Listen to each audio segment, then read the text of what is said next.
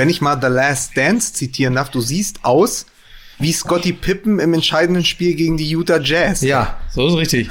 Allerdings, allerdings äh, habe ich äh, nicht, nie ganz die Stimme von Scotty Pippen. Ich glaube, ich meine, ich hätte in einem Frame gesehen, dass äh, als Scotty Pippen gesprochen hat, dass Fledermäuse von der Decke gefallen sind. Der hat ja wirklich eine, der hat ja wirklich eine Frequenz. Wird, stimmt eigentlich, dass Scotty Pippen von Volker Bouffier synchronisiert wird? Ja, ne? Aber ich habe ich hab die unglaublich tolle Geschichte irgendwo gelesen. Ja. Äh, ich glaube sogar im im Sonderheft Michael Jordan von den Kollegen von Five. Okay. Bin mir aber nicht sicher. Ja. Ähm, auf jeden Fall, dass es Michael Jordan, der ja der vielleicht ehrgeizigste Mensch Ja. aller Zeiten ist, dass Ja. es ihn für ewig gewurmt hat, dass er eine Sache, die konnte er nicht gut machen gegenüber Scotty Pippen und das war die Penislänge. Weshalb immer, wenn die Bulls in LA waren, Ja. Madonna Scotty Pippen in ihr Hotel oder auf ihr in ihre Villa geholt hat. Okay. Und es hat Michael Jordan Zeit seines Lebens nicht losgelassen. Scotty Pippen, Dennis Rodman. Dennis Rodman hatte doch was mit Scotty Pippen. Doch nicht. De Dennis oh, Rodman jetzt wird's geil. Pass auf. Jetzt wird's geil. Dennis Rodman hatte was mit Scotty Pippen. willkommen, willkommen zu Basketball MML. Ja. Dem, dem Podcast für Insider. Ja, pass auf. Pass auf. Ich sag dir, Ja. ich sag dir, wenn der Pippen da an der Base gewartet Ja, hat, ja. ja, da sag ich dir, drei Outs. Ja. Und dann war der Puck im Tor. Ich erinnere übrigens, ich erinnere übrigens noch, ähm, die Älteren, die Älteren unserer Hörer werden sich erinnern an unsere, an unseren, es gab ja, das muss man jetzt mal in den Archiven, muss man mal nachschlagen, liebe Fußball-MML-Fans, ihr kennt uns und unsere Prognosen. Es gab ja damals, in den 90ern, gab es ja Basketball-MML mit Mike Nöcker, Mickey Beisenherz und Lukas Vogelsang. Und da gab es die legendäre Folge, äh, und da gab es die legendäre Folge, in der wir gesagt haben, wenn das mit den Bulls so weitergeht, die Folge ist von 1998, da haben wir gesagt, wenn das mit den Bulls so weitergeht, gerade jetzt auch durch die, durch die Veränderung des Teams, werden die auf Jahre hinweg Meister bleiben. Und äh, ja, so kam es. Ne? Also ja. die Geschichte, ja. ich, ich, ich, lese, ich lese das noch mal nach und werde es nächste Woche. Ich habe es, ich Ja. hatte es verdrängt und es ist mir jetzt siedenheiß wieder eingefallen. Also die Geschichte, wie ich sie gelesen habe, war auf jeden Fall, dass er unglaublich eifersüchtig war auf die Schwanzlänge von Scotty Pippen, So. der in LA sozusagen der Funboy war von Madonna. Das Und glaub- das das gucke ich noch kann mal ich nach. mir nicht und das sage ich vorstellen. aber Du auch weißt aber, dass Dennis Rodman mit Madonna zusammen waren. Also, dass die ja. eine Beziehung hatten. Auch in der Phase, Ja, In den 90ern zu jung für sowas. Ich habe mir das alles angelesen. ja ihr merkt das schon. bin ich ein, ich bin, glaube ich, übrigens der Einzige, habe ich festgestellt. Äh, und da wird man schon ähnlich gedisst, ähm, wie wenn man, äh, was weiß ich, wie wird man heutzutage schon gedisst? ja, weiß ich nicht, Ah, keine Dissen, Ahnung. Dissen ist, Dissen ist gar nicht mehr so oft, ne? Also man wird gar nicht mehr so bepöbelt in dieser Zeit. Na, was ich sagen wollte ist, äh, ich bin, glaube ich, der Einzige, der Man wird findet, nicht mehr bepöbelt. Naja, geht so, ne? ich bin, glaube ich, der Einzige, der findet, dass The Last Dance äh, dramaturgisch nur sehr mäßig erzählt wird. ja, ich verstehe, was du meinst. Ähm, Die Machart finde ich wirklich, für den Hype finde ich die Machart wird wirklich low. ja, also Von Tiger King jetzt? Von Tiger King. Ja. Ja. Ja, ich verstehe, was du meinst, weil die so in den Zeitachsen hin und her springen. Ne? Das ist jetzt äh, für mich, der ich jetzt alles andere als extrem äh, ähm, bewandert auf dem Gebiet bin, immer etwas schwierig nachzuvollziehen. Sie springen natürlich immer wieder zurück in dieses legendäre Jahr 1998, aber ich muss auch sagen, ähm, da muss man schon auch äh, einigermaßen, also ich fand, ich sehe, ich teile deine Einschätzung. Ich finde es natürlich trotzdem geil, weil das Material halt einfach der Hammer ist. Aber tatsächlich finde ich die Art der Erzählung auch nur so, ja, sehe ich auch, Ja, es sehe ist am Ende, es ist am, am Ende halt eine Doku von Michael Jordan über Michael Jordan. Das ist richtig. Und ich möchte jetzt aber einfach zu meiner Ehrenrettung sagen, dass in der Five steht, Scotty war untenrum ziemlich gut bestückt und das machte Michael verrückt, zitiert Deadspin. Ja, aber das du ist doch die was Frauen anderes. sehen sollen, die auf Pippen warteten, egal wo wir spielten. Madonna holte Scotty jedes Mal in einer Limo mit eingebautem Whirlpool ab. Das steht hier. Dann muss sich André Vogt von der Five bei uns melden und sagen, dass sie da einen Fehler gemacht haben. Ich habe mir das so gemerkt und ich habe das jetzt alles nur hier reingebracht, um mal wieder, wie in Fight Club, ich habe es angekündigt, den Penis von Max Kruse in die Sendung zu Okay, verstehe. Ja, So. nur, genau, genau. Aber genau, die, die Erzählung ist halt insofern etwas irritierend, weil es halt eben so wirkt, als hätte, als hätte in einer Phase, ja, also springen wir jetzt mal zurück, wir reden hier über Werder Bremen 1995 und der Zirkus ist in der Stadt und da ist ein Mario Basler in dem Team und da ist äh, Bruno Labbadia im Team und äh, Madonna lässt sich immer Dieter Eils ins Hotel kommen. Das ist ja, ja, das, das ist, das, ihr versteht meine, ihr versteht mein Befremden, ja. So. Ja, aber, aber, aber vielleicht kommt da ja auch der, äh, vielleicht kommt da ja auch der Spitzname der Staubsauger. Ach so. Aber, Okay. aber die, aber der Vergleich ist, der Vergleich ist natürlich großartig. Jetzt sind wir, jetzt sind wir so weit abgekommen Mhm. und jetzt sind wir so weit, dass wir sagen, Madonna ist die Verena Kehrt der Chicago Bulls. Das kann doch nicht sein. Können wir, Mike Nöcker, du bist Stimmt. doch, hast du nicht irgendwas vorbereitet, was diese? Sendung jetzt rettet? Pass auf, eben, ganz, ganz Ich kurz. ja. Wir, wir, ich würde, wir haben ja keinen Werbepartner heute, ist das richtig? Nee, wir machen gleich Werbung für uns selbst. Ich wollte, ich wollte vorher noch kurz eine Sache bewerben. Und zwar gibt es ja die wunderbare äh, Seite Hands of God. Die machen ganz tolle Fußballmotive, ähm, tolle Postermotive. Äh, die lassen uns übrigens äh, gemäß unserer persönlichen Neigungen, also Hertha, BVB, äh, BVB, St. Pauli, äh, noch etwas zukommen. Und da ist es so, die, ähm, die haben, die nehmen ikonografische Fußballmotive und ähm, versehen sie mit ihrem speziellen Design. Und jetzt ist es gerade so, sie haben eine ganz tolle Grafik erstellt von dem knienden Markus Thüram. Und äh, da explodiert bei denen gerade so ein bisschen der Server. Und sie haben äh, sich entschieden, das Motiv als limitierte Edition aufzulegen und die Hälfte des Erlöses an die Antonio Amadeo Stiftung äh, zu spenden. Mit der anderen Hälfte decken sie ihre Kosten und Aufwand, machen also keinen Gewinn damit. Und die haben uns gebeten, ob wir nicht was heißt, sie haben uns gebeten, sie haben angeregt, ob wir nicht Lust hätten, in einer Art Gewinnspiel ein Exemplar dieses Posters zu verlosen. So, jetzt muss man fairerweise sagen, ich habe euch beide nicht gefragt, sondern grätsche da jetzt einfach brutal rein.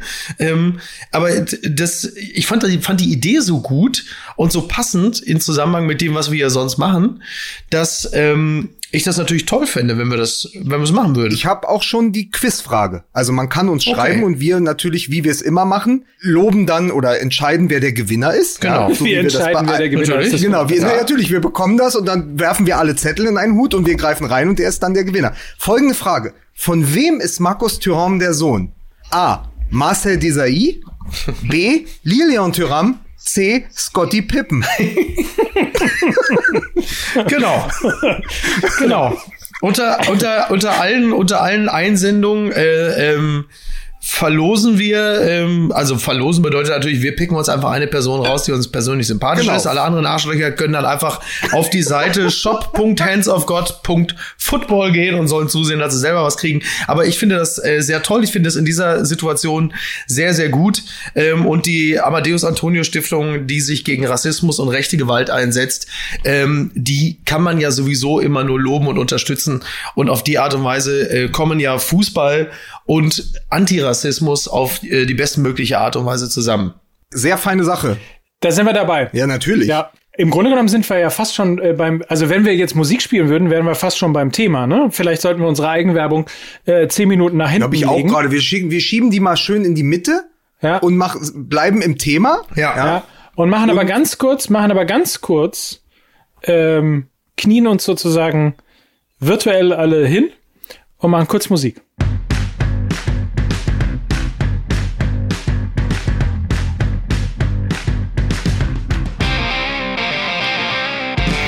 Begrüßen dann äh, zur 100, ich weiß es nicht mehr, irgendwas 50. Folge von Fußball MML. 150 und B, wie man immer sagt, wenn man nicht mehr altern möchte. Wir sind jetzt 150 und B.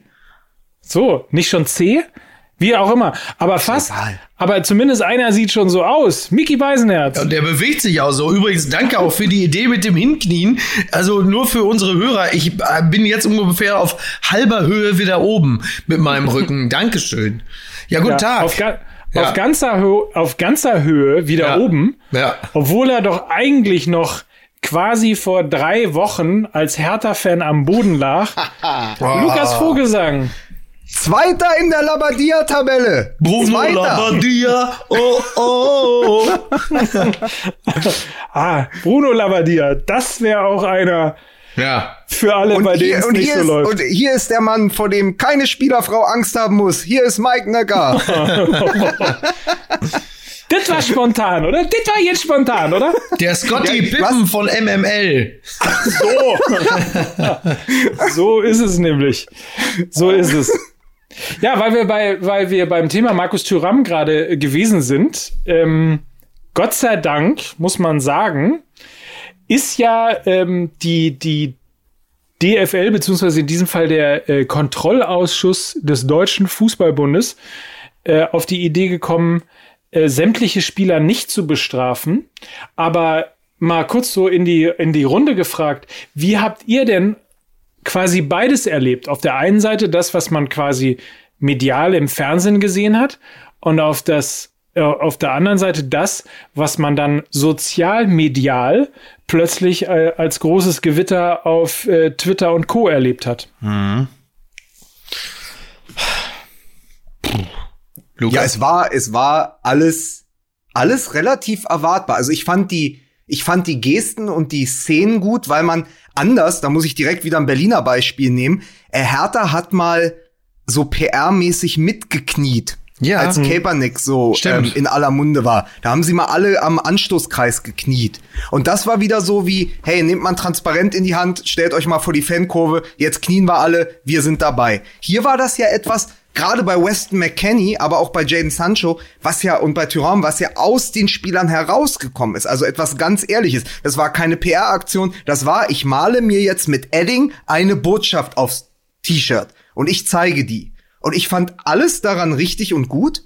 Ich fand nur dann wieder den, den fast schon Shitstorm und dieses voraus, dieses vorauseilende Entsetzen ob der Regelauslegung des DFB komplett übertrieben, weil, und fand dann aber hinten raus die Reaktion des DFB überraschend besonnen. So, das ist meine Zusammenfassung. Ja, äh, ich würde mich, ich würde mich Lukas Worten anschließen. Ich selber muss zugeben, ich bin da, ich, also ich habe zwar jetzt, äh, ich habe jetzt nicht getobt vor Wut, aber ich habe das natürlich wie üblich auch aufgenommen, wobei ich auch schon so dachte, boah, ey, also ich meine, diese diese ganze diese ganze Wiederaufnahme der der Bundesliga ist ja jetzt nun wirklich nicht ist ja jetzt nun wirklich nicht mit großer Begeisterung aufgenommen worden und hat natürlich insgesamt ist es jetzt auch noch keine besonders würdevolle Veranstaltung. Äh, da fürchtete ich äh, darum, dass das einzig wirklich würdevolle, was in den letzten Spieltagen geschehen ist, nämlich genau diese Gesten, dass der DFB sich den Gefallen tun sollte, dass ähm, ich meine man muss ja auf fairerweise sagen, natürlich müssen sie das in irgendeiner Art und Weise bewerten, weil das einfach formal juristisch natürlich richtig ist. So blöd es, so blöd es äh, in den sozialen Netzwerken rüberkommt. Ähm, sie können vermutlich nicht anders, aber wie, richtig- wie Lukas richtig sagte, es ist gut, dass sie es dann halt auch so bewertet haben. Ich meine, die Premier League ihrerseits hat ja schon angekündigt, äh, derlei ähm, Meinungsäußerungen oder politische Statements nicht zu ahnden, während die Basketballliga Genau. angekündigt hat oder beziehungsweise schon im Voraus gesagt hat, äh, sowas wollen wir hier bei uns nicht sehen, das wird bestraft. Und jetzt kommt eine riesen Überraschung. Das Die Deutsche oder die NBA? Nein, die BBL. die BBL, Okay. die BBL. Und jetzt kommt die Riesenüberraschung. Auch das wird bei Twitter jetzt nicht nur positiv konnotiert.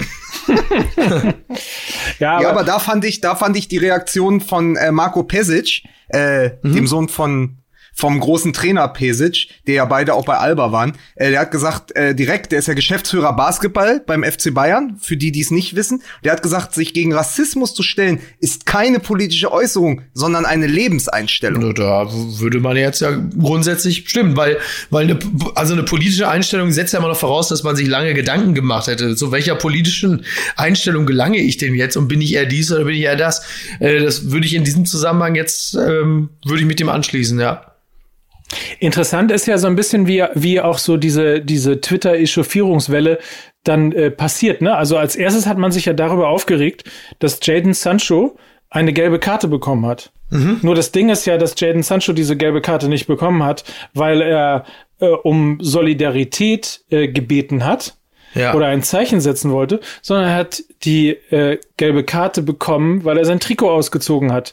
Ja, Das- genau. Diese gelbe Karte hätte er bekommen, ganz gleich. Und wenn er sich ein und wenn er sich einen Penis auf, äh, auf das Trikot darunter oder das T-Shirt darunter gemalt hätte oder eben gar nichts drauf, Ja. er hätte diese ge- gelbe Karte in jedem Fall Das ist bekommen. richtig. Ja, das So, und stimmt. daran, daran merkt man ja schon mal, äh, die Differenzierung, die Differenzierungssynapsen werden ja äh, sofort außer Acht und äh, Ja, vor allen Dingen ist außer richtig. Betrieb gesetzt, äh, wenn man überhaupt irgendwo etwas hat, wo man in der Echauffierungswelle äh, draufspringen kann. Also Das Differenzierung. haben wir Den in den, Punkt hatten wir ja schon mal. Das haben wir in den letzten 48 Stunden auch reichlich beobachten dürfen, wenn, ja. wenn international gilt, wenn innerhalb der FIFA gilt und damit auch und in der UEFA dann auch, also international, dass die unmittelbare Phase des Spiels frei bleiben soll von politischen Äußerungen und Botschaften, dann ist der DFB da eben auch erstmal gebunden und muss dem folgen.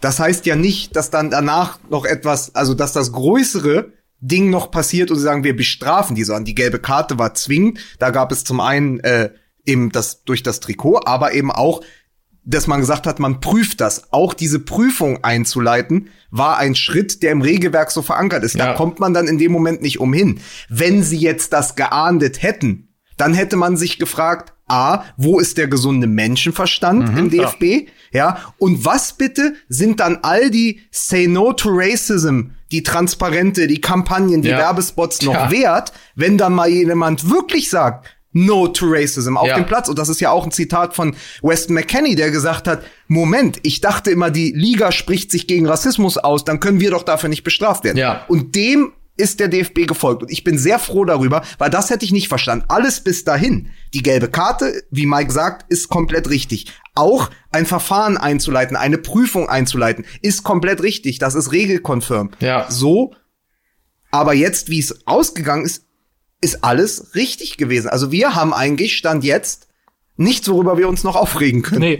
Und, Ja, dann- und vielleicht auch. Dann, Freunde, war eine schöne Folge. Äh, Ach, wir haben doch genug, worüber wir uns Ja, aufregen stimmt können. ja schon. Aber vielleicht ganz kurz nochmal zur Differenzierung. Auch da sei ja nochmal gesagt, auch, auch das muss ja ein Verband im Auge haben. Ne? Also was ist heute konformer Protest? Konformer Einsatz äh, für, für Werte beispielsweise, das muss ja definiert werden, wenn man es will. Wenn man will, dass die Spieler ähm, auch die Möglichkeit haben, sich äh, eben nicht nur quasi die rote Karte vor dem Spiel äh, zu zeigen in einem schick gemachten ähm, TV-Spot, Ja. ähm, sondern das Tja. möglicherweise auch in, in das Spiel selber hineintragen zu wollen, muss auch das ja erstmal definiert werden, weil es kann ja nicht sein, dass das plötzlich die Bühne wird für jedwede ähm, Schöne Grüße nach Chemnitz für jedwede äh, politische äh, Unterstützung, für jedwedes politische Thema. Also das ist ein sehr, sehr diffiziles Thema. Ja, du Und, kommst äh, ja genau, genau, du kommst ja in einen, einen Bereich der Vieldeutigkeit. Also wenn, wenn es, wenn wir es so verstehen wie äh, Kollege Pesic, dann schließen wir uns natürlich alle an, weil dann ist äh, Antirassismus eine menschliche Grundhaltung. So, aber ähm, wenn du es natürlich als politische Botschaft begreifst, dann ist jetzt erstmal, also ganz nüchtern, wieder im Sinne des formaljuristischen, dann ist natürlich eine, dann ist die AfD-Position erstmal gleich zu bewerten wie die SPD-Position. So, also es ist, es ist halt schwierig. So, aber an, also das, das sind natürlich juristische Spitzfindigkeiten, die ich glücklicherweise nicht bewerten muss. Ich kann da einfach nur sitzen und sagen, gut, dass sie es machen. Fertig. Ja, aber das ist genau, war genau mein Gedanke. Was ist denn jetzt, wenn ein Arschloch kommt, das Zitat von Pesic einfach umdreht und sagt, ja, Moment, Fremdenhass ist doch für mich auch eine Lebenseinstellung. Ja. Dann kann ich das mir doch auch aus. Naja, Ja, ich weiß, Drehen wir es ja. doch mal um. Also Ja, ja. jetzt ohne, das ist nicht mal Satire, das ist einfach nur, wir bewegen uns ja in solchen Zeiten. Genau. Was ist denn, wenn einer kommt, ja, wieso? Moment. Antirassismus ist eine Lebenseinstellung und fällt dann nicht unter das Regelwerk äh, des DFB, äh, weil es keine politische Äußerung ist. Ja, dann ist es für mich auch eine Lebenseinstellung. Ja. Das wird ganz, ganz haarig. Also ich bin total auf der Seite von Pesic und ich finde, wie gesagt, ich unterstütze vollumfänglich äh, das Urteil oder jetzt die Entscheidung des DFB und auch das, äh, die mehreren Zitate dazu von ähm, unserem Präsidenten Fritz Keller. Ja. Aber äh, das ist halt wirklich schwierig, weil wo, wo machst du dann einen Cut? Ne? Ja. Was lachst du denn dabei? Sag das nochmal so schön. Du hast es so schön gesagt. Unserem Präsidenten Fritz Keller. Kannst du das nochmal in dieser, du hast so, so eine. Ja, pass auf, A, also pass auf, A, weil ich die Kunstpause schön fand und B, weil ich immer überlegen muss, wie er heißt und dann muss ich immer an meinen Weinschrank denken und da liegt der Günther Jauch direkt neben Also. dem Fritz Keller und dann weiß ich wieder, wie der DFB-Präsident heißt und dann muss ich immer kurz lachen, weil Ja. ich gleichzeitig finde, er ist so eine absurde Figur und ich werde trotzdem das Gefühl nicht los, dass er heute sich selber so die Absolution erteilt hat durch seine lange Nachricht auf Twitter und in dieser DFB-Verlautbarung zu dem Thema, ich wünsche mir mündige Spieler und ich bin stolz, dass wir Spieler in der Liga haben, die eine antirassistische Haltung haben. Das ist ja auch seine Reinwaschung für diesen völlig desolaten äh, aktuellen Sportstudio-Auftritt Anfang März. Naja, und auch ein bisschen, und auch ein bisschen für den äh, Rassismusbeauftragten Kakao, der zu den teilweise entsetzlichen äh, äh, Vorgängen im, im Stadion, ich weiß gar nicht mehr, bei welchem Spiel es war, sagte, dass er davon gar nichts mitbekommen hat. Wo ja nun nicht wenige gesagt haben, wofür haben wir den eigentlich da? war das nicht Wolfsburg? Glaube, Deswegen ja. ist aber auch Jimmy Hartwig Integrationsbeauftragter des DFB. Ja. ja? So, So. damit nur ein Mann. Law, Law and Order, sage ich. Na, Jimmy, Law Jimmy and Hartwig Order. steht zumindest nicht im Verdacht, äh, sich äh, äh, zu diplomatisch zu geben.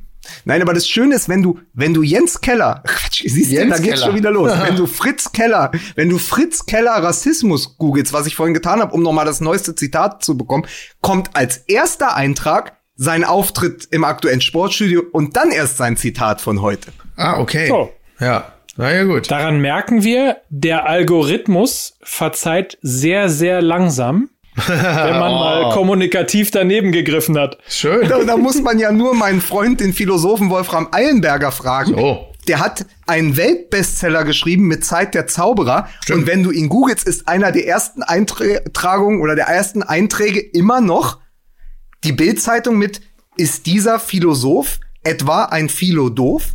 Fragezeichen. wirklich? Ich wusste- Als er damals äh, gesagt hat, der Fußball von Guardiola bei den Bayern sei, äh, sei Sex mit Penetrationsverweigerung. Ah, ach, und das hat die Bild draus gemacht. Guck mal an. Ja, ja. Ist immer noch eine der schönsten Ze- Zeilen aller Zeiten. Wahnsinn, ey. So, Kinder, äh, um äh, übrigens, könnt ihr euch noch an die Weinmarke äh, Kellergeister erinnern? Ja, ja. Also nur, nur falls irgendjemand. Aber mal das ist doch gar keine Weinmarke gewesen. Kellergeist war doch billiger Schnaps. War das nicht Weinbrand oder sowas? Kellergeist, das war Schnaps oder Das war, sowas. das war der weiche Chantre. Ja, das sowieso, klar. Wo der, wo der, Oder Maria Kron. ja, das ist beides Weinbrand gewesen. Kellergeist, der wird jetzt direkt nach Die Frage ist ja, haben, haben in der Limo mit Whirlpool Scotty Pippen und Madonna Kellergeist getrunken? Das ist ja die Frage. Kellergeist. Oder Rotkäppchen. Perlweinmarke, du hast recht, Perl, Perlwein, ja. Perlwein, toll. Also, Keller hat gesagt, ich habe großen Respekt vor Spielerinnen und Spielern, die Haltung haben und ihre Solidarität zeigen. Solche mündigen Spielerinnen und Spieler wünsche ich mir. Auf sie bin ich stolz. Ja. Das ist die Reaktion und die öffentliche, das ist das öffentliche Statement des DFB-Präsidenten. Und damit finde ich, haben wir doch mal eine relativ erfolgreiche Woche abgeschlossen, in der sich mündige Spieler äußern und die pa sonst die Paragraphenreiter, die sonst überhaupt keinen Weitblick äh, beweisen, endlich mal gesagt haben, Moment, das ist jetzt eine Einzelfallentscheidung, wir gucken mal, wir gucken mal über den Tellerrand, wie sieht die Weltlage aus, wie ist die Stimmung im Land, wie ist denn vielleicht auch bei uns selbst die Stimmung, was machen die Spieler da? Aha, wir entscheiden jetzt mal zugunsten derer Ja. und zugunsten auch des Zuschauers. Und das finde ich mal eine runde Sache. Und vor allen Dingen auch gemäß der eigenen postulierten, in vielen Spots postulierten Weltanschauung. Also da gibt's ja eine absolute Kongruenz. Im Grunde genommen haben diese Spieler ja nur äh, ehrenamtlich äh, und, und schnell und unbürokratisch den Job gemacht, den äh, der DFB sonst äh, sehr teuer irgendwelchen PR-Agenturen äh, zahlen musste.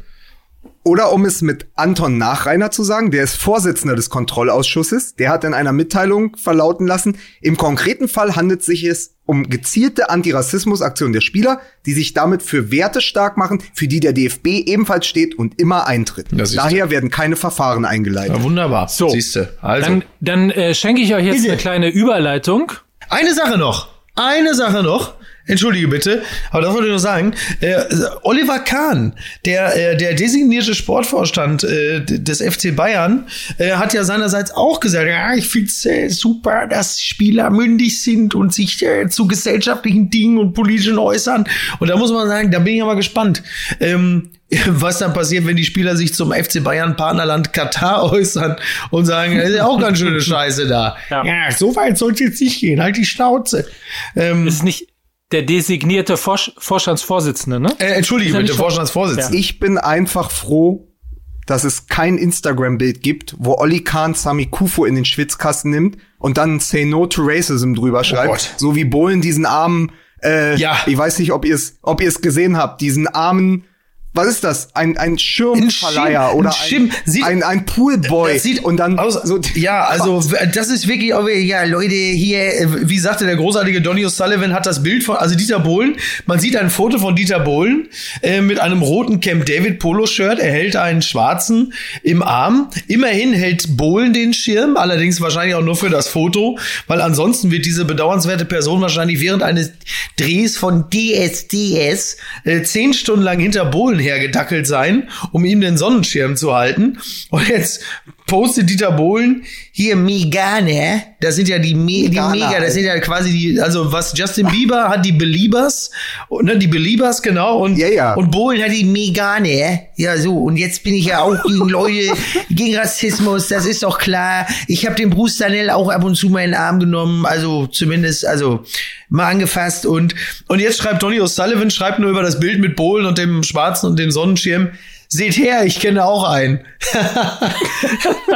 ja, genau so, ey, genau so. Ach Gott, ey. So, jetzt hast Ja. du mir natürlich 1A meine äh, Überleitung kaputt gemacht. Ja, das tut Äh, mir weil leid. Ich natürlich, Aber das fünfmal schon. Aber weil ich, weil ich natürlich äh, genau von von äh, guter Kommunikation rübergehen wollte äh, zum Thema fragwürdige äh, Kommunikation, Ja. von äh, Shitstorm und äh, sich echauffieren über Dinge, äh, Ja. wo man vielleicht erstmal Ruhe behalten sollte, hin zu etwas, ähm, wo man sich durchaus mal etwas heftiger aufregen darf. Oder auch äh, von Fritz Keller zu einem Verein, bei dem Jens Keller schon mal Trainer gewesen ist. Schön, ja. Sind, ah, ich sehe, wo du hin willst. so, das sind äh, drei Überleitungen auf einmal. Ha. Schön, ne? Ich lese euch kurz mal was vor. Und es fängt schon sehr geil an. Also ihr müsst Mhm. euch äh, vorstellen, oben ist das äh, Wappen, äh, Vereinswappen vom FC Schalke 04. Das ist also ein Fängt, offizieller also fängt schon, fängt schon scheiße an. Überschrift Härtefallantrag. In der aktuellen Corona-Pandemie freut sich der FC Schalke ungemein über die großartige Solidarität seiner Fans im Rahmen der Gemeinschaftsaktion Nur im Wir unterstützt jeder Verzicht den Verein in der aktuellen wirtschaftlichen Notsituation. Das damit zum Ausdruck gebrachte Bekenntnis zum Verein betrachtet der S04 keinesfalls als Selbstverständlichkeit, sondern im Gegenteil als ganz außergewöhnlich. Den Restwert deines Gutscheins kannst du dir ab dem, Achtung, 1. Januar 2022 auszahlen lassen. Wir reden hier über äh, die Kosten für die Dauerkarten. ähm, also für die Spiele, die Scheiße, du Mann. in dieser Saison nicht besuchen konntest, Krass. aber schon bezahlt hast. Also, deswegen nochmal den Restwert deines Gutscheins kannst du dir ab dem 1. Januar 2022 auszahlen lassen. In D-Mark. Wenn dies aufgrund deiner persönlichen Lebensumstände unzumutbar ist, Ja. kannst du eine Auszahlung natürlich auch, unter, auch vorher verlangen, Ja. damit der FC Schalke 04 in seiner Vereinsfamilie einheitlich und fair mit den Härtefallanträgen vorgehen kann, benötigen wir genaue Informationen von dir. Bitte fülle dazu die folgenden Felder aus und dann Okay. kommt halt na kommt halt Name und so weiter und so fort. Aber man muss begründen, warum man denn äh, für die Spiele, die man schon bezahlt hat, aber dieses Jahr in dieser Saison nicht gesehen hat, das Geld äh, äh, möglicherweise gerne zurück hätte. Also zwei, zwei bis vier Dinge dazu. Ja. Ist nicht der ganze FC Schalke 04 ein Härtefall? Das, äh, Dann- ja. Ja. Wer schon mal in Gelsenkirchen war, weiß, dass eigentlich fast jeder, der da rund ums Stadion wohnt, unter diesen Fall fällt. Ja, Oder das, zumindest unter diesen. das dachte ich also, auch gerade schon, ja. So, also das war ja der alte Witz, ne? Äh, wenn du durch Gelsenkirchen fährst, ist wenigstens kein Berufsverkehr. äh, da, da kann man jetzt noch mal rein und sagen, Moment, äh, aber ist, wird da nicht eben fast jeder Schalke-Fan äh, angesprochen, wenn man, wenn man böse sein möchte? Und C, was soll denn die Scheiße? ja, eine sehr berechtigte Frage.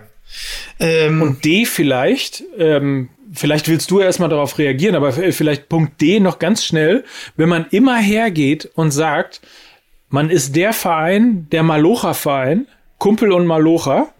Äh, das sind wir, Schalke 04. Ja. Ähm, und dann diesen Zettel liest, dann muss man auch mal äh, wirklich sich überlegen, wie viel Demut hm. eigentlich im, Sch im Verein Schalke 04 und in der Vereinsführung vom FC Schalke 04 steckt gegenüber de denjenigen, die sich jedes Jahr ja. äh, wirklich vom Munde absparen, ähm, ihre Dauerkarte, möglicherweise ihren Fanschal, äh, ihr, ihr Trikot und so weiter und so fort und das dann so zu verpacken, ist echt hart. Da kann man ja sehr froh sein, dass sich der interne Vorschlag von Clemens Tönnies nicht durchgesetzt hat, dass sie sich die Kohle ja zurückholen können, indem sie die, die, das Geld bei, bei Tönnies Fleisch wegarbeiten. also, falls es, falls es äh, bei, in den Schlachtbetrieben zu Corona-Fällen kommt, einer muss da ja einspringen.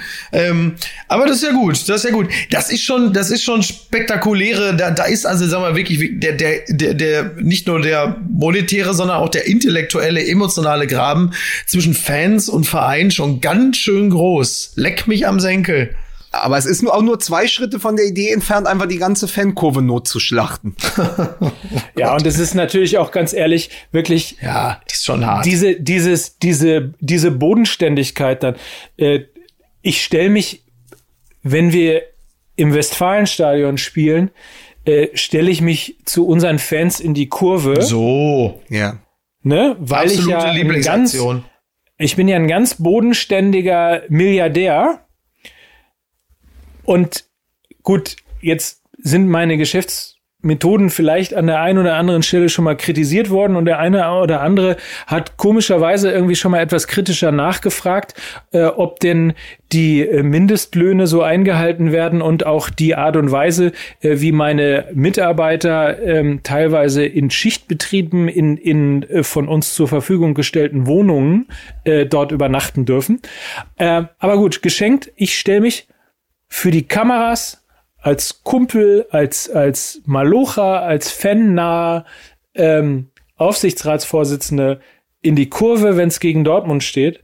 Und, und meine Antwort ist, du kriegst dein Geld, äh, okay, brauchst du wahrscheinlich auch. Okay, wenn du es richtig doll brauchst, gucke ich noch mal, ob es ein bisschen schneller geht.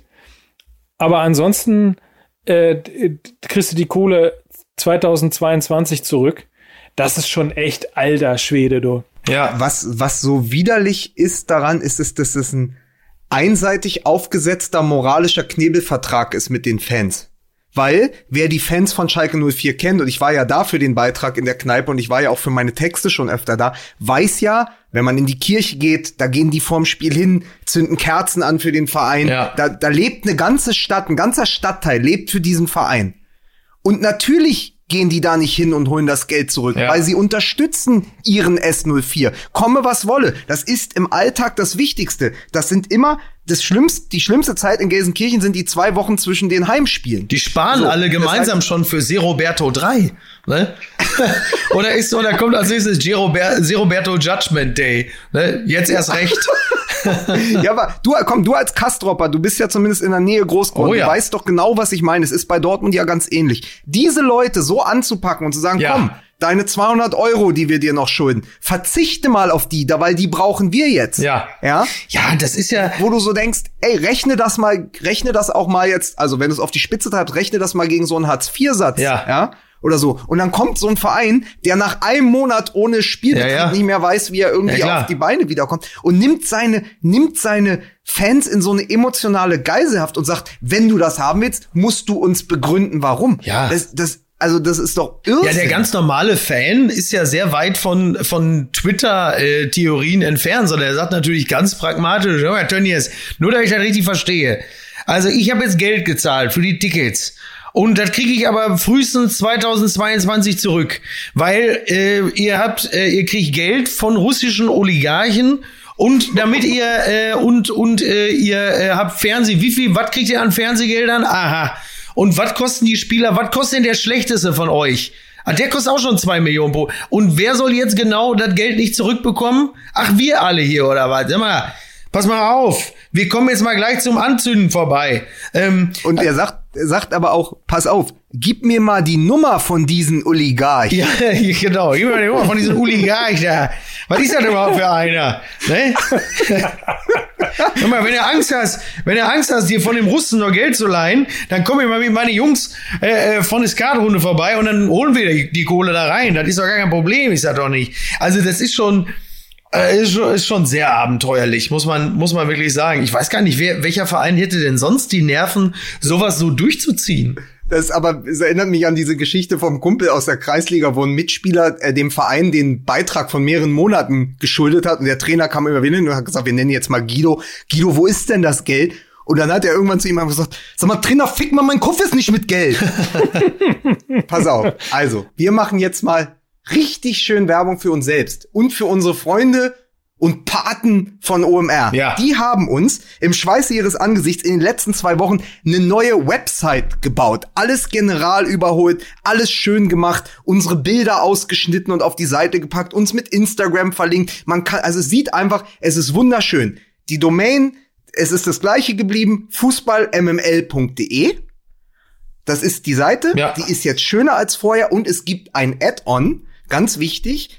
Man kann jetzt sich dort eintragen, man kann seine E-Mail-Adresse hinterlassen und bekommt dann alle zwei Wochen die Zeitlupe, die wir vorher auf die Ja. Seite gestellt haben, als Newsletter. Ach, Immer alle zwei Wochen am Donnerstag, also man trägt sich ein, ganz normal, und dann kriegt man alle zwei Wochen, hat man schön Freihaus, sagte man früher. Freihaus, immer donnerstags die Zeitlupe. Nächste Woche geht es los mit am 10. Juni jährt sich Lothar Matthäus gegen Jugoslawien Oh. zum 30. Mal, 30 Jahre äh, WM 1990, der Lodder und die Frage, Junge, warum bist du eigentlich nicht mal Greenkeeper im neuen Stadion geworden? Ja, das ist eine berechtigte Frage. Also, der, der neue Fußball-MML-Seite, fußballmml.de und dann eintragen für, die, für den Zeitlupen-Newsletter alle zwei Wochen immer Donnerstag. Und, und vielleicht, wenn man sich in den äh, Newsletter eingetragen hat, vielleicht kriegt man auch irgendwann eine E-Mail und weiß dann als einer der ersten, wo man die verfickten MML-Tassen endlich kaufen kann. Ja, also Ja. Bio, wir, wir arbeiten noch, also OMR arbeitet noch an den Feinheiten. Wir werden auch die Bios wieder raufladen von uns und dann wird irgendwann setzen wir einen Shop auf und dann werden diese 100, dann werden diese 100 Tassen an mindestens 400 Leute verkauft. Ja, dann so. gebe ich euch Brief und Siegel. Vielleicht kriege ich Ja. dann ja auch mal eine von den Kackdingern. Einmal das und vielleicht ähm, äh, gehen ja auch äh, die Hälfte der Erlöse an den FC Schalke. Ich habe mal eine ganz kurze Frage, weil wir gerade über die Zeitlupe und Lothar Matthäus gesprochen haben. Wenn da der Text nächste Woche kommt. Micky, du bist doch Simpsons-Experte.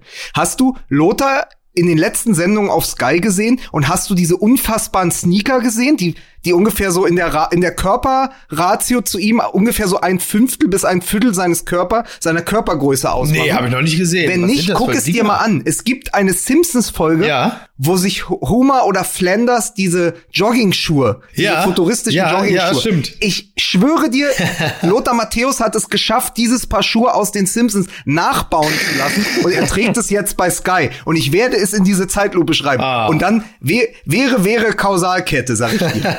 Natürlich, natürlich. Sicher, Digga. Natürlich, natürlich. Ich komme aus dem Rap. Aber wo, wo wir schon mal so schön dabei sind, ne, ins, insbesondere bei Lothar Matthäus sind, ähm, kennt ihr den Unterschied zwischen Lothar Matthäus und Fußball MML? Ähm, ja, ich, ich weiß wo. Ja, schön. Also, nee. äh, also Sag mal, Mike, ich freue wenn, mich. wenn Fußball, wenn Fußball MML sagt, dass sie aus hundertprozentig nahem Ja. BVB-Umfeld weiß, Ja. dass Lucien Favre am Ende der Saison durch Nico Kovac ausgetauscht äh, wird, Mhm. dann schreibt maximal jemand auf Twitter, äh, was ist denn mit Ede Geier? so, Ja, was war das Also, denn schon wieder für eine Scheiße jetzt? Da muss ich also auch mal So. wieder kritisch nachfragen. Was war denn da schon wieder los? Und, und wenn Lothar Matthäus aber beiläufig, ich, ich weiß nicht, hab, also Mike, hast du es gesehen, dieses sensationelle Interview? Also Favre gibt diese Pressekonferenz Ja. nach dem Spiel gegen die Bayern. Ja. Und dann stehen da Sebastian Hellmann und Lothar Matthäus. Und Lothar Matthäus wird gefragt von Sebastian Hellmann, ja Lothar, was heißt denn das, was der Lucien Favre jetzt da gesagt hat zu seinem Abschied? Ja, das heißt für mich, äh, dass Lucien Favre am Ende der Saison geht. und Nico Kovac Trainer wird. So, und niemand hatte ihn gefragt und niemand hatte vorher wochenlang über Nico Kovac gesprochen, außer uns Ja. am Morgen danach. Und Was passiert bei uns? Jemand schreibt, na, wenn ihr das sagt, dann wird's ja Peter Neururer. Ja, stimmt. Den habe ich auch vergessen. Ja. Trag hier beliebigen Trainer ein. Ja. Ottmar Hitzfeld, Bernd Kraus. Es werden alle, Ja. außer Nico Kovac, weil wir uns einen Ruf wie Donnerhall erarbeitet haben, dass wir keine Ahnung Und haben. währenddessen und, Und und, kaum und kaum, dass die Folge läuft und wir das voraussagen, sitzt Ja. irgendwo in Turin Manuel Neuer, hört unsere Folge und sagt, ah, guck, da sind sie wieder mit ihrer Prognose. wenn er nicht von Higuain aufgegessen wird. Äh, darauf, darauf, darauf habe ich ehrlicherweise wirklich, diesen Gag habe ich intern schon vor ungefähr drei Wochen gemacht. Habe gesagt, ich würde gerne mal zum Trainingsstart, würde ich mal Gonzalo Higuain gerne sehen, wie der wohl aussieht. Wobei ich ehrlicherweise sagen muss, man lacht im Netz viel, aber ähm, offen gestanden sieht Higuain aus wie immer. Higuain hat ja auch, äh, wenn, wenn er mitten im Saisonbetrieb ist, sieht er ja immer aus, als ist er normalerweise irgendwie bei Adler Rauxel und hilft jetzt irgendwie bei den, äh, hilft jetzt mal eben bei den, bei den U-Mannschaften aus. Ähm, ich habe, also natürlich lacht man, weil die meisten Leute sich ja vielleicht mit dem, mit dem Ligabetrieb gar nicht so beschäftigen und wenn die jetzt hören, da war lange Corona-Pause, dann denken sie, jetzt hat Higuain den ganzen Tag einfach nur an der Fritteuse gehangen, aber er sieht nicht wirklich viel anders aus als sonst. Das ist Higuain. Er sieht aus, als wenn er jetzt für die Albi Coleste spielt. Apropos, ja, apropos Adler Rauxel. ja, geil. ja. Wir haben Post bekommen an dieser Stelle. Und nicht von Wagner. Okay. Also, wir haben einen Brief bekommen. Also, ehrlicherweise haben Lukas und ich einen Brief bekommen. Und du nicht. Hm. Ah ja. Ja? Ach, guck mal, So. an, das wird ja mal schöner. Äh, Nach der letzten Folge. Äh, überschrieben mit BVB Cubitum Boatengus. Das ist, das ist, das ist, äh, das ist die Betreffzeile. Auf dem Ellenbogen hättet ihr ruhig noch etwas rumhacken können. Bezogen auf äh, ne, Ja. den Elfmeter. Ach nicht. so. Ja. Reden wir gleich noch.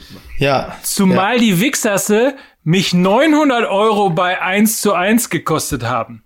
Bisschen viel Bayern-Hudelei. Mit dem Bayern-Kader kann jeder Meister werden. Meine Meinung. Beweis mir das Gegenteil. Wenigstens was die letzten acht Jahre angeht. Und dann noch mit jungen Müttern prahlen und nicht wissen, wer Wolfram Wutti Wuttke war. Weißt du, wer das war? Weißt du, wer das war? Aus Castor Brauxel war der Herr Beisenherz. Und das sagt euch Ja. ein Borusse. Walk on, dein alter Joachim Krohl. Ach, wie lustig. Joachim. Ja, aber, aber wieso, aber wieso? Ich wusste doch, dass, ich weiß doch, dass Wolfram Wuttke äh, aus Kastrop kommt. Das weiß ich doch. Der Witz ist, wir wussten ja, also wir haben ja ein bisschen gestottert bei dieser ganzen Saarbrücken-Sache. Du hattest recht.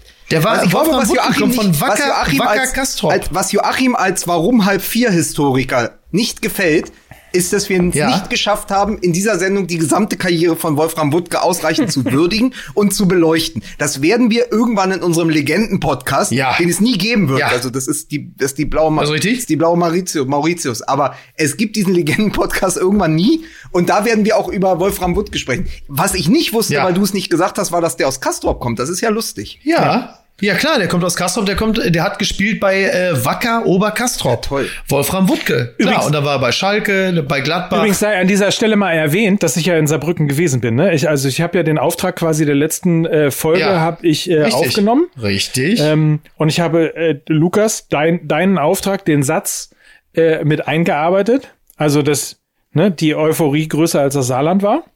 Ähm, und, und wollte nur an dieser Stelle mal äh, darauf hinweisen, dass die äh, Volkswagen Tailgate Tour äh, eine sehr, sehr schöne Geschichte zu erzählen hat. Jetzt mal natürlich, weil sie von mir ist. Äh, nein, Scherz beiseite, weil sie wirklich schön ist. Also wir haben im, im Grunde genommen haben wir ein Porträt äh, gemacht über ähm, das traurigste, zumindest aber ähm, das leiseste Jahrhundertspiel aller Zeiten, weil und da muss man wirklich Ja. sagen Grüße an alle Fans vom ersten FC Saarbrücken.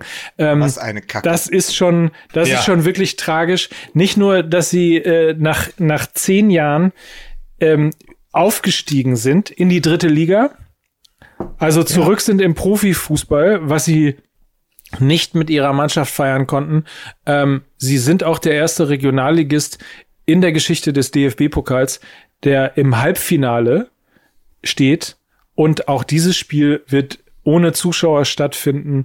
Und ähm, ja, das ist echt. daraus äh, ist eine sehr schöne Reportage entstanden. Lukas, du hast deine ja eben angesprochen von der letzten Runde in Gelsenkirchen, ähm, als wir die Pokalgeschichte von Schalke 04 erzählt haben. Diesmal also eine, eine, eine traurige, aber sehr schöne Geschichte über den ersten FC Saarbrücken. Wer sie mitbekommen möchte, folgt äh, auf Facebook einfach der ähm, Fußballseite von Volk Volkswagen We Drive Football oder eben unserem YouTube-Kanal. Äh, auch da wird das Ganze natürlich am Wochenende erscheinen. Ich nehme jetzt mal, ich nehme jetzt nach diesem kleinen Break noch mal den Brief von Joachim Krohl auf und den Hinweis mit Ja. dem Ellenbogen und möchte nur eins Ja. sagen: Wenn der Ellenbogen von Chan gegen Paderborn ein Elfmeter ist, dann musst du über den Elfmeter gegen Boateng na zwingend nachdenken und wenn nicht sogar pfeifen. Und das ist doch unfassbar. Jetzt sind wir schon unter Geisterspielcharakter. Also wir fahren unter Piratenflagge und trotzdem funktioniert der Videobeweis nicht. Der VAR, Ja. der VAR. Es ist ja nicht mal mehr Zuschauerdruck. Also es ist ja nicht mal mehr Zuschauerdruck auf Nö. den Schiedsrichtern. Wir sagen die ganze Zeit, Moderhut kann performen. Warum kann dann nicht der Kölner Keller performen? Sie haben doch Zeit. Unterbrich doch das Spiel. Guck doch drauf. Also ich verstehe es nicht. Ja. Also gerade da, jetzt unter diesen, unter diesen ganzen äh, Voraussetzungen hast du doch die Zeit. Und dann melden die sich nicht. Und dann äh, geht das Spiel eben 0 zu 1 aus. Also ich glaube, dass die Bayern das trotzdem gewonnen hätten, wenn, weil sie wollten. Aber trotzdem musst du darüber, wenn das die, das entscheidende Spiel um die Meisterschaft ist, da nicht mal an den Bild, den, den Schiedsrichter an den Bildschirm zu holen oder zu sagen, guck da bitte noch mal drauf. Das ist doch schwerwiegend Ja. Ja. und leichtsinnig. Ja. Zu, zumal ähm, du dich dann halt eben auch nicht rausreden kannst mit, naja, es ist ähm, die Gerechtigkeit, die sich sozusagen auf äh, beiden Seiten einstellt, weil äh, das Ding von Ashraf Hakimi wäre ja auch Elfmeter gewesen. Äh, das ist diese Diskussion ist geschenkt, die kann man führen, die muss man aber, nicht Aber- führen. Aber das sind im Grunde genommen fast zwei identische Geschichten gewesen, ähm, die ja auch, wenn man sie im, im Foto, wenn man sie feststellt, ist es nahezu fast die komplette, komplett gleiche äh, Körperhaltung. Es ist, glaube ich, nur die Spiegel, äh, spiegelverkehrte äh, Ecke im Strafraum. Also das ist schon, das ist entweder zweierlei Maß oder ähm, es ist Oder sie hatten im Keller zweierlei Maß. Du, ich glaube, ich glaube, im Keller war eine ganz andere Sache das Problem. Und zwar hatten die, äh, die haben ja auch das Spiel geguckt via Sky und die hatten die falsche Tonspur drin. Und zwar hatten sie dann irgendwie diese, nicht die zweite Tonspur, sondern die dritte Tonspur. Nicht begeisterte Fans, sondern hasserfüllte Fans. Und dadurch sind sie nervös geworden. Die hatten versehentlich die Tonspur drei hasserfüllte Fans. Und das hat sie so ein bisschen nervös gemacht und unter Druck gesetzt. Und da haben sie immer zielsicheren Quatsch, haben sie dann entschieden. Auf jeden Fall, es ist ja jetzt, also, es ist ja nun mal, das Kind ist in den klassischen Brunnen gefallen, aber trotzdem kann man ja zu einem, Ja. also, wenn, wenn dann auch noch in dem nächsten Spiel der Dortmunder eben genau eine so ähnliche oder sogar identische Situation passiert, dann musst du halt wirklich noch einmal drüber reden, auch wenn es nichts mehr ändert, aber da, da frage ich mich doch, was, was soll das? ja Also Ja. als rein, rein als Fan, das war meine erste Reaktion. Ich dachte so, Moment, das kenne ich doch. Nur wurde genau andersherum entschieden. Das kann doch nicht sein. Na ja. Aber was, was übrigens bleibt, was übrigens bleibt von dem Dortmund-Spiel, ist, dass ich schon verstehe, warum die Fans, die Hörer, bei uns nicht mehr zucken, wenn wir sagen, Nico Kovac wird äh, Trainer im nächsten Jahr, weil ich habe ja auch gesagt, guck mal, der Sancho spielt nie wieder, der ist zu fett, der sieht aus wie Ali Boumaier, der macht doch keine zwei Buden mehr in der ganzen Saison. Zack, stimmt. gegen Paderborn schießt er drei Ja. und hat jetzt, Ja. also er hat übrigens, das muss man sich mal vorstellen, er hat jetzt ähm, Kai Havertz schon abgelöst als jüngster Spieler, der die 30 äh, Bundesliga-Tore voll gemacht hat. Also erst Ja. Havertz, jetzt Sancho. Und er hat jetzt 17 Tore und 17 Vorlagen. Mickey, Ja, hör zu, krass, fit ne? für die Doppelpass. 17 Tore, 17 Ja. Vorlagen. Das sind doch, das ist ja Mario Basler, De Bruyne und Lewandowski in einer Person. Da weißt du ja gar nicht mehr, wo du hingucken sollst. So, das ist sehr gut, das merke ich mir. Und zwar in dieser Rubrik. Fit für den Doppelpass mit Lukas und Mike. Ja, da setze ich aber noch, da Ja. setze ich noch einen drauf. Am Samstag zum Topspiel Ja. um 18.30 auf Sky trifft nämlich der Geistermeister der Labadia-Tabelle auf die Borussia aus Dortmund und bei Hertha Oh. wird hoffentlich wieder Darida auf dem Feld stehen und der hat auch einen Rekord aufgestellt. Der hat als erster Spieler die 14 Kilometer geknackt in dieser Saison und hat einen Allzeitrekord aufgestellt mit 14,34 gelaufenen Kilometern in einem Spiel. 14, oh, 14,3. Schreib das alles mit, 14,3. Vicky. Alles mitschreiben. 14,3 ist alles mitgeschrieben. Ich möchte nicht in das äh, entsetzte, enttäuschte Gesicht von Stefan Effenberg blicken, wenn ich da am Sonntag im Doppelpass sitze. Bist du jetzt am Sonntag nicht. schon da? Ach, jetzt habe ich es euch verraten.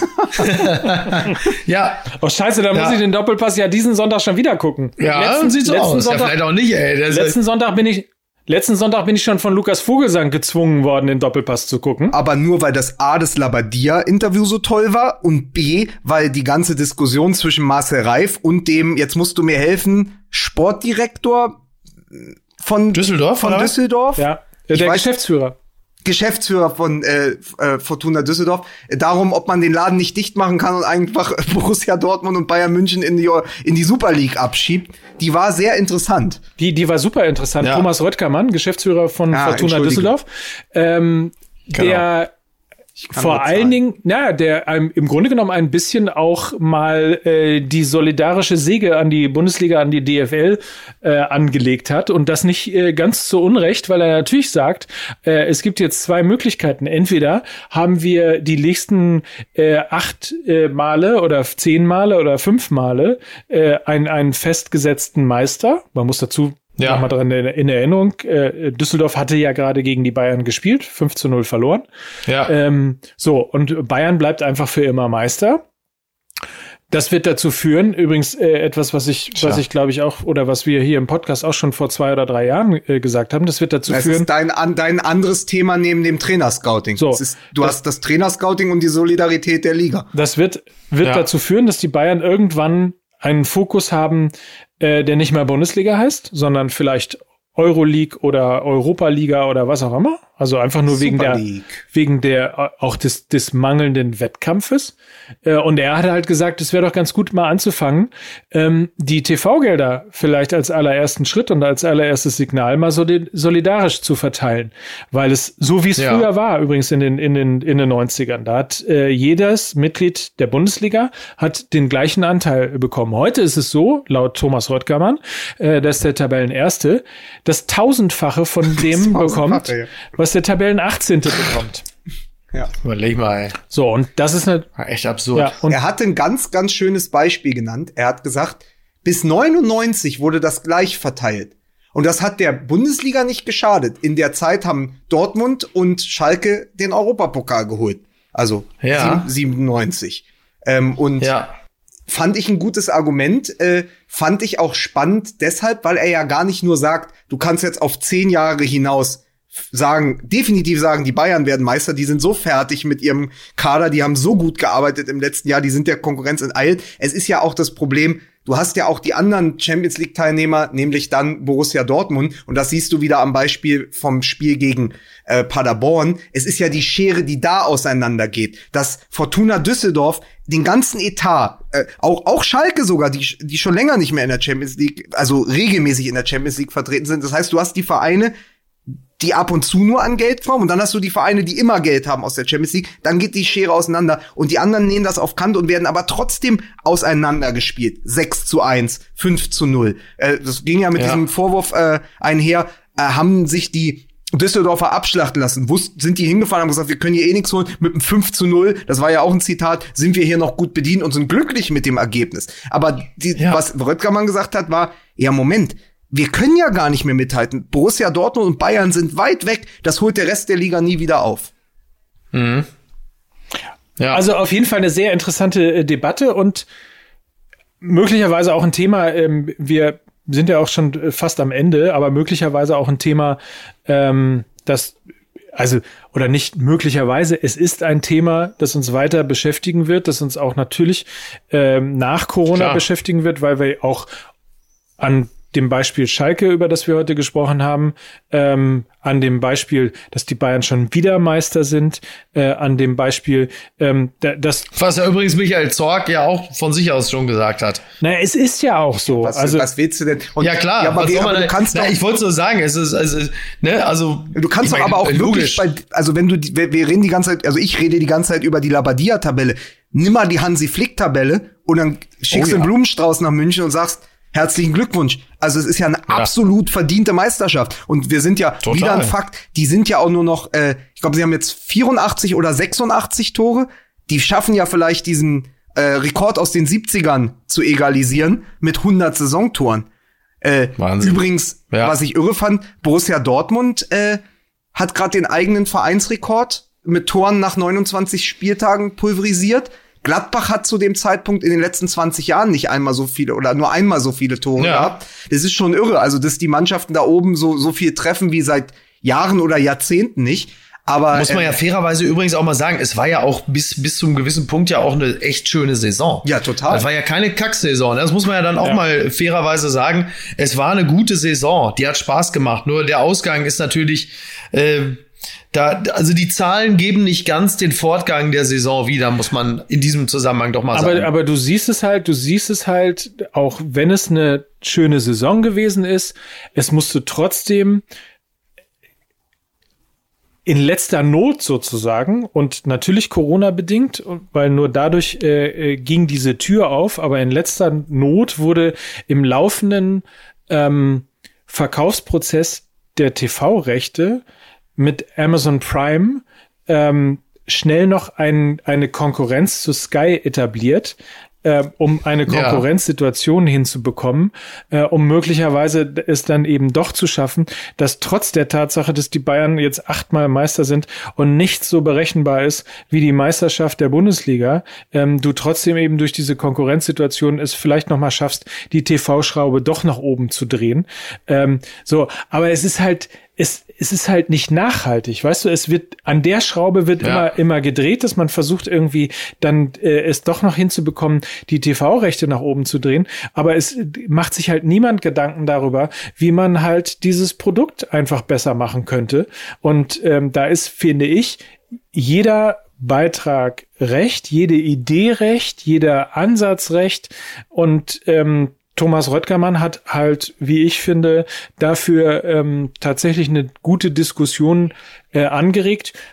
Die hat halt außer Und uns, sein- die hat halt außer uns niemand aufgenommen. Und, und sein Gegenüber, Marcel Reif, ja, der Slipper-Buddy von Mickey Beisenherz, hat sich als großer Richtig. Fan der Idee oder der, sagen wir mal, der, hat- der sieht die Zwangsläufigkeit der Auskopplung von Borussia Dortmund und Bayern München über kurz oder lang, dass es dann doch Richtung Super League geht, weil er sagt, im Moment so, wie es im Moment ist, also es braucht dringend ein Überdenken des Status quo, weil so funktioniert die Liga nicht mehr. Und er sagt, entweder gehen Ja. die Bayern raus oder man muss irgendwas tun, weil wenn eine Fortuna Düsseldorf, die da hingehen und sagen, natürlich wollen wir nichts herschenken, aber wenn die schon nach 55 Minuten 5-0 hinten liegen, dann kannst du den Laden dicht machen, weil dann ist auch für Spannung nicht mehr gesorgt. Und wenn du dann gleichzeitig die Bayern siehst, die mit Alfonso Davis vorne raufgehen und die die Gier zurückhaben und einen Thomas Müller, der sich auch beim 5 zu 0 noch freut, als hätte er gerade den Weltpokal gewonnen, ja, dann siehst du einfach, dass, dass die Liga so schön wie das alles ist und so schön wie das für die Bayern-Fans ist, natürlich ein Problem hat. Ich fand das ganz interessant, wie Marcel Reif in, der, in dieser Vehemenz gesagt hat, ey, wir müssen was ändern und eigentlich kann man nur ändern, dass man die Bayern aus der Liga rausnimmt. Das fand ich in der Klarheit auch. Es wäre, ich muss ganz ehrlich, es wäre schon eine Menge geholfen, wenn äh, wenn es da nicht Vereine gäbe, äh, wo wo die Fans teilweise sowas von geldgeil sind, dass sie äh, auf Karten äh, Geld bestehen für Karten, die sie gekauft haben. Und da fängt das Problem doch an. Der Fan ist das Problem. Ja, was stellt er sich denn vor? Zahlt er irgendwie, was weiß ich, ein paar hundert Euro für, für eine Dauerkarte und erwartet dann, dass dafür gespielt wird? Also da muss man doch wirklich, da, da muss der Fan, der, der doch immer die scheiß Millionäre schreit, muss doch auch mal sich selbst an die eigene Nase fassen und sich auch mal die Frage stellen lassen, ob er da nicht vielleicht auch manchmal ein bisschen so sehr auf den Taler schielt. Meine Und Meinung. man sieht ja auch, dass, dass, äh, dass die, die, die Pappkameraden in Mönchengladbach, Ja. das sieht ja im Fernsehen Ja. auch ganz schön aus. Das kriegst du ja gar nicht so äh, mit, dass die sich nicht bewegen. Wenn du bei Sky äh, über Sky Q auf dem Fra auf der einer Fernbedienung aufs Fragezeichen drückst und dir die Stadion-Tonspur dazu holst und die Pappkameraden Ja. im Stadion hast, Ja. äh, haben wir doch, Aber haben das, wir doch ersetzt, viele aber, das Probleme ersetzt, gelöst. aber das ersetzt doch nicht das Stadiongefühl. Und ich sag dir eins, ich kann es kaum erwarten als Fan und gerade als Fan der Hertha zurück ins Stadion zu gehen, weil ich muss ein, auch eins sagen, ich habe euch das jetzt eine Stunde und fast zwei Minuten durchgehen lassen. Wir haben über Scotty Pippen geredet und über Jaden Sancho, aber ich lasse euch das nicht, ich lasse euch nicht davon kommen, dass wir Ja. an einem zwischen einem Spieltag oder zwei Spieltagen, an dem Hertha mit Bruno Labbadia in vier Spielen zehn Punkte geholt hat und in der Ja, wahr. n- nur äh, zwei Punkte hinter den Bayern liegt, ja, und plötzlich vier Punkte hinter dem Europapokal auftaucht. Das lasse ich euch nicht durchgehen, dass wir da jetzt nicht noch zwei Minuten drüber reden. Zumal Ja, sie ja, zumal sie ja. Ja. und das ist nämlich meine These und darum geht's, diese Berliner Hertha-Mannschaft, die das erste Mal so gespielt hat, wie ich es vorausgesagt hatte. Ich hatte ein 2 zu 2 in Leipzig vorausgesagt. Ihr könnt einen guten gemeinsamen Freund fragen und habe gesagt, sie werden knapp gegen Augsburg gewinnen. Dann haben sie 38 Punkte, dann ist der Klassenerhalt sicher und dann können sie befreit aufspielen. Und weil sie befreit aufspielen können, und jetzt kommt die These, sind sie das Zünglein an der Waage im Kampf um die Plätze zwei bis fünf. Weil sie spielen noch gegen Dortmund, sie spielen noch gegen Gladbach und sie spielen noch gegen Leverkusen. Und Hertha hat einen jetzt hervorragend eingestellten Kader. Die, die haben ein gutes System, die haben eine Achse, die können auch mal so ein, so ein Spiel 20 Minuten vom Tor einfach wegverteidigen. Und die spielen jetzt gegen all die Teams, die punkten müssen, ohne dass selbst noch jemand von ihnen was erwartet. Was sind denn all die Teams? Das sind, ja, das sind die, die äh, eine Netto-Spielzeit haben. Achso, haha. Also. Jetzt hast du dich, jetzt hast du dich mit dem, mit dem lauen Gag nur aus der Verantwortung gezogen. Dazu A little less conversation, a little more. Ähm, nee, äh, wir haben ja, ähm, glaube ich, hier auch gemeinsam festgestellt, dass Bruno Labbadia der falsche Trainer für Werder Bremen gewesen wäre, aber für Hertha BSC der richtige Trainer, weil es bedeutet seriöses Arbeiten. Und es funktioniert gut. Und äh, Bruno Labbadia saß ja auch im Doppelpass, da saß er so im Hintergrund mit dem Schal und so, sah so ein bisschen aus wie Helm Bruno. Ja, sah so ein bisschen total. aus wie Helm Bruno bei sich zu Hause. Aber er hat ja auch nochmal sein Prinzip erklärt und wie er der Mannschaft klar gemacht hat, äh, hier ist egal, so ein bisschen Rehagelesk, ist egal, ob alt oder jung, es gibt nur gute oder schlechte Spieler. So hat er dann auch Ibisevic wieder reanimiert. Ja. Und ähm, klar, ich meine, jemand, der wie Bruno Labbadia in jungen Jahren als Stürmer getroffen hat und jemand wie Bruno Labbadia, der auch als in späten Jahren als Stürmer getroffen hat, der hat, glaube ich, einfach äh, ein gutes Einfühlungsvermögen und vielleicht ist Bruno Labbadia, jetzt wage ich mich nochmal richtig weit aus dem Fenster, äh, der beste Trainer der letzten drei Jahre in der Bundesliga. So, also er hat eine Entwicklung gemacht, die wir ihm äh, alle nicht zugetraut haben, weil wir immer noch mit dem blöden alten Leverkusen Spielerfrau auf dem Schoß Witzchen gekommen sind und äh, im Windschatten seines eigenen Rufes konnte er sich zu einer echten Trainerpersönlichkeit entwickeln. Und wir alle wissen, was jetzt passiert. Wir alle wissen, was Ja. jetzt passiert. Sie verlieren 4 zu 0 in Dortmund. Natürlich. Aber eins kann ich dir sagen aus Berlin. Nach den zehn Punkten in den vier Spielen und mit dem, was man so hört und was man liest, die Gerüchte mit den Spielerfrauen, das ist komplett verklungen. Das hat sofort aufgehört, weil sofort Erfolg da war. Ich sage dir, hätte der zwei Punkte geholt, wären die Geschichten wieder Mhm. Ja, ja. gekommen. Und nicht nur hinter Das vorgehaltener. Hand. Aber es ist eine Seriosität ein, hat Einzug gehalten in Berlin, die ich so gar nicht kenne. Und ich habe die beiden letzten Spiele gegen Leipzig und Augsburg auch gesehen. Das war was, was ich als Fan, als Fan, als Beobachter dieser Mannschaft in den letzten 15 Jahren oder vielleicht noch nie in all der Zeit gesehen habe. Da ist eine Mannschaft, die hat ein System, die spielt überlegt und überlegen, die läuft Ja. vorne an, die spielt Pressing, das kannten wir in Berlin überhaupt nicht. Die spielen modernes Pressing und die spielen auch gegen Augsburg in der zweiten Halbzeit, obwohl, Zitat Labadia, der Tank leer ist, noch die 45 Ja. Minuten durchlassen, eine wirklich große Chance zu und haben ansonsten noch das Auge in Person von Darida, der nicht nur 14,34 Kilometer gelaufen ist, sondern dann auch noch die Coolness besitzt, mit dem letzten Sprint in der Nachspielzeit das 2 zu 0 aufzulegen, haben sie dann auch noch die Kaltschnäuzigkeit und werden belohnt. Das kenne ich alles nicht. Ich weiß nicht, wer diese Menschen sind. Ich weiß nicht, wer diese Mannschaft ist. Ich weiß gar nicht, was, wer dieser Verein ist. Es ist mir hochgradig suspekt. Und an einem Punkt, weil Niki das gerade gesagt hat, dass ähm, er möglicherweise der falsche Trainer für Werder Bremen gewesen wäre. Ich glaube, an der ähm, Entwicklung von Bruno Labbadia ähm, kann man äh, quasi das messen, was ich jetzt sagen würde. Ich glaube nicht, dass, äh, dass äh, Bruno Labbadia der falsche äh, Trainer für Werder Bremen gewesen wäre, sondern ich würde eher sagen, dass Werder Bremen der Verein, falsche Verein für Bruno Labbadia gewesen wäre. Und das ist sozusagen, ist zwar im, im Sinn das Gleiche und im Ergebnis das Gleiche, aber dadurch, dass er sich Ja, über die Jahre eine solche äh, auch auch sozusagen eine, ein, ein, ein, einen solchen Stil und eine solche ähm, äh, Seriosität und auch eine Ruhe reingebracht hat, äh, zu arbeiten und eben nicht mehr derjenige ist, der quasi wieder wie der Feuerma Feuerwehrmann erstmal irgendwie alle Ja. vom Abstieg retten muss, sondern der einen langfristigen äh, Plan hat, ähm, ist ist das glaube ich eine andere Perspektive. Im, im Endeffekt das Gleiche, aber es spricht äh, quasi ähm, eher für Labadia diese Wortwahl zu wählen, als es umgekehrt zu formulieren. Am Ende stimmt's irgendwie beides. klar.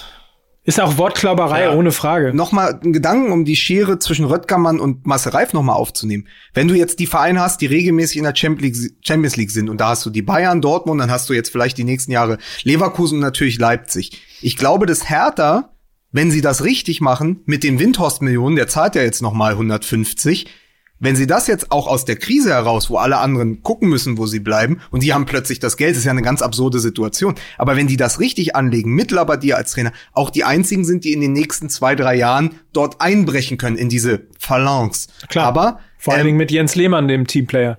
Nein, aber also es könnte sein. ich komm, meine aber ein populistischer das zeigt doch, Scherz. Das zeigt doch, Lasst ja, das doch zeigt mal. doch aber die, das, nein, aber es zeigt doch das Abstruse des Ganzen, dass Hertha einen Investor braucht, um diese Ziele verfolgen zu können, weil du sonst gar nicht mehr Schritt halten kannst. Und auch das ist die Perversion des Ganzen in a nutshell.